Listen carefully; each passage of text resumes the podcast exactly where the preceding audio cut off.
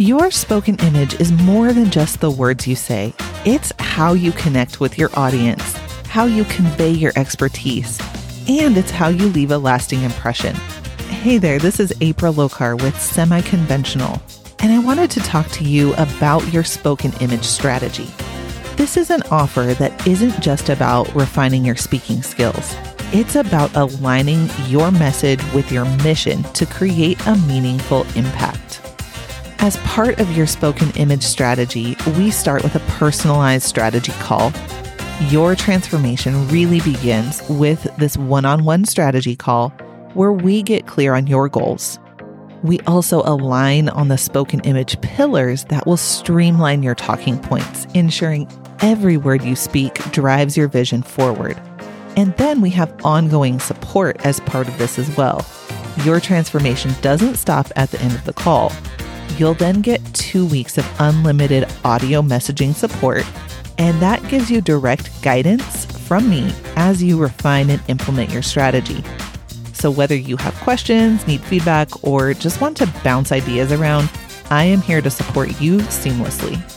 If you're an entrepreneur or a professional who has an upcoming speaking engagement or a networking event, if you aspire to be an impactful speaker in your industry, and if you see value in focusing and elevating a specific area of expertise in your business, we need to talk.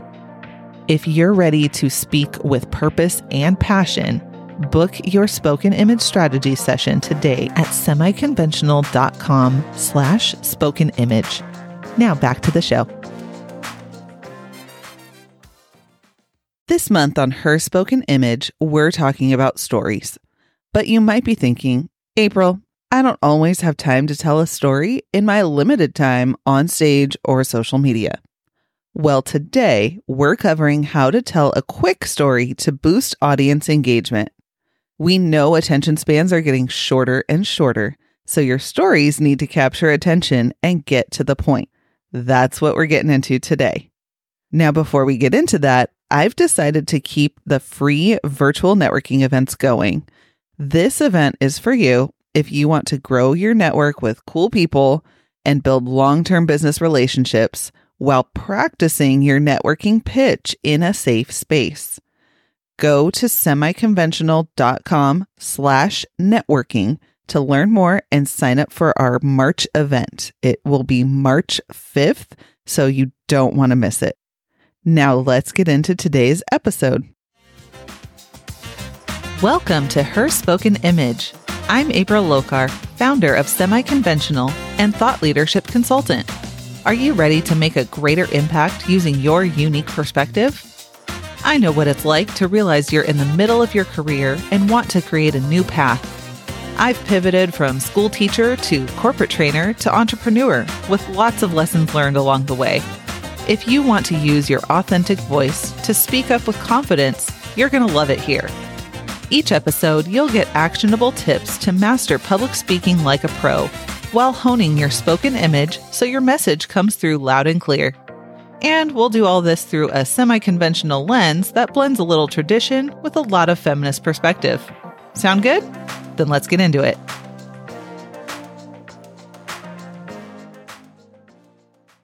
All right, y'all. The best quick storytellers are hands down stand up comedians. Think about it. Each of their stories draws you in, is just a few minutes long, and delivers the information at just the right time for a laugh. These are great folks to study when you're trying to tell an engaging, concise story. So, today we're going to cover three main elements mastering the hook, the art of conciseness, and timing and delivery. And again, these are things that you're going to see if you watch people like stand up comedians. So, if you've been in the online business space for more than five seconds, you've probably heard people talking about your hook. You have to have the hook, mastering the hook, all of these things about the hook to draw people in. And while it starts to sound cliche at this point in time, it's true you do need a really good hook. If you want a really comprehensive list of different ways that you can create a great hook, honestly, just Google it. There's a ton of different ways. I'm going to give you three options that I think work really, really well. Number one, start in the middle of an action. When you kind of throw people into the middle of a story, automatically is a little bit more engaging because they want to know where you're at, what's happening, right? It's the middle of the action of the story. That's one way. You can also begin with a quote that you love, right? Something that a lot of TED Talk speakers do. This technique sort of proposes something that you're going to think on, right? It's more like a, a thesis statement, if you will, when you begin with a quote and then your whole talk kind of relates to that quote. You can also pose a dilemma. Think of this as like a this or that situation that you might start with. It's something that's going to get your audience kind of pulled in and thinking, what would they do in this situation? As an example, should we stay or should we go? That's the dilemma I was faced with at Starbucks in the JFK airport with six hungry teens who just got off a cross country red eye flight. Now, in this hook example, you might be wondering, well, why would you have to go? What's going on in the story that you couldn't just stay and get your Starbucks with all these kids? So it doesn't have to be this, you know, huge, massive choice, right? It can be something as simple as, hey, should we stick around in this long line or should we get going? Um, and different hooks like that, where you're posing a dilemma, also kind of start us in the middle of an action, right? Or you could begin with a quote where somebody is posing you with a dilemma. So, all of these types of hooks really can work together to give you an engaging start to your story. So I encourage you to play around with different types of hooks, even for the same story, right? If you have one story that you're like, oh, I have to tell this a lot because it makes so much sense with my messaging and my content. So I need to use this example. Try differing your hooks that you use in relation to that story, right? You can maybe start with posing a dilemma, or next time, pull a quote out of that story, or you can start in the middle of the action and mix it up and see what starts resonating with people and what gets people going, Ooh, I need to learn more. And once you do that, then let's work on the art of conciseness. Now, I'm not going to lie, being concise is a balance.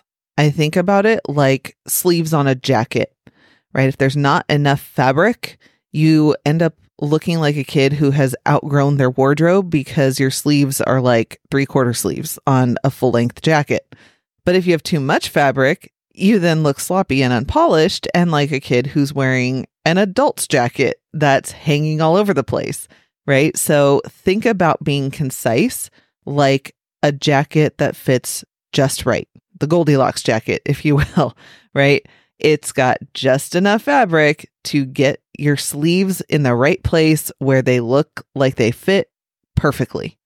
With quick stories, being concise is successfully balancing just the right amount of information to get your point across in a memorable way. If you're someone who tells convoluted stories and people have a hard time following you, it's probably because you're not thinking through the key elements of your story. We probably all remember learning about, you know, setting and characters and all of those types of story elements. So, what I want you to remember is not every single one of them is critical to the plot of your story and to the message that you want your audience to take away when you're trying to be quick. So maybe you're telling a story where you give all this background on the setting and where it was and what the weather was like. But if that's not part of the actual takeaway to your story, or if it doesn't give the right context to what you're trying to get after, you can cut it out. It's not that important. If you're telling a story that has like 12 characters in it because this was part of a big group. And so you're telling about each of the characters that are involved in the story. do you have to give information on all of them, or can you pick out the top two that are involved in this quick story that you're trying to tell?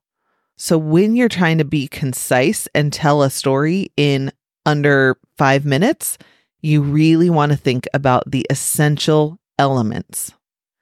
In my airport example, I could describe what type of trip we were on, why we took a red eye, the temperature of the airport, what the group was wearing, right? All of this would have been unnecessary to my takeaway for this particular story and where I'm going to use it.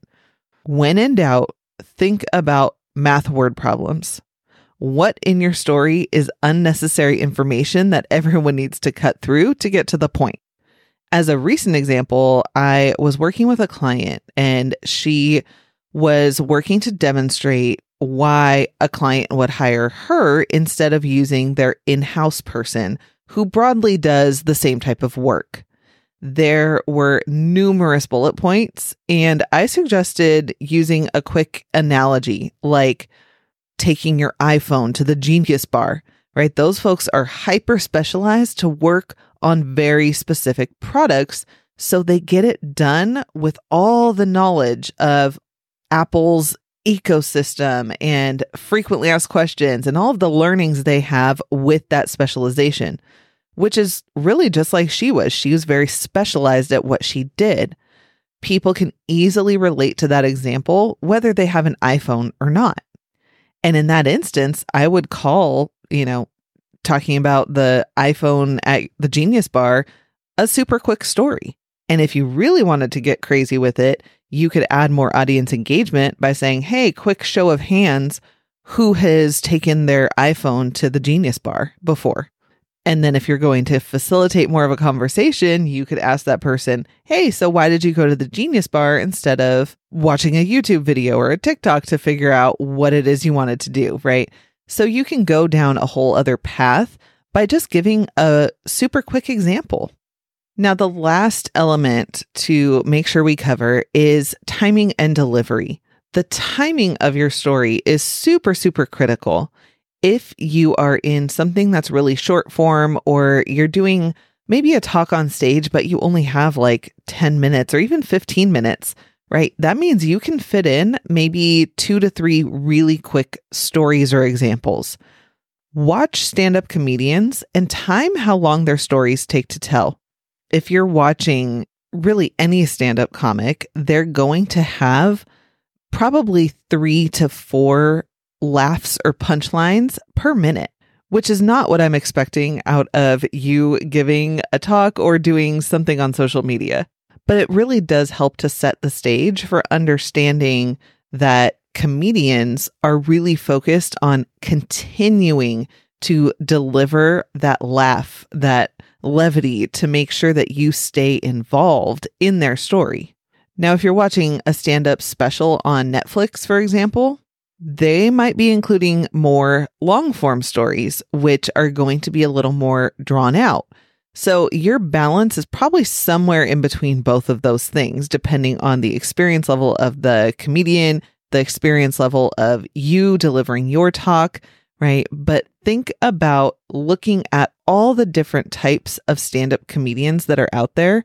And, you know, like everything else, find who you resonate with, but really analyze their set when you're watching something and think through like, okay, how long did it take them to get through this whole example? Sometimes it's like 30 seconds, other times it's like four minutes. And sometimes they weave a story or a gag through their entire hour long Netflix special, right? Which is something that we'll talk a little bit more about next week on the podcast.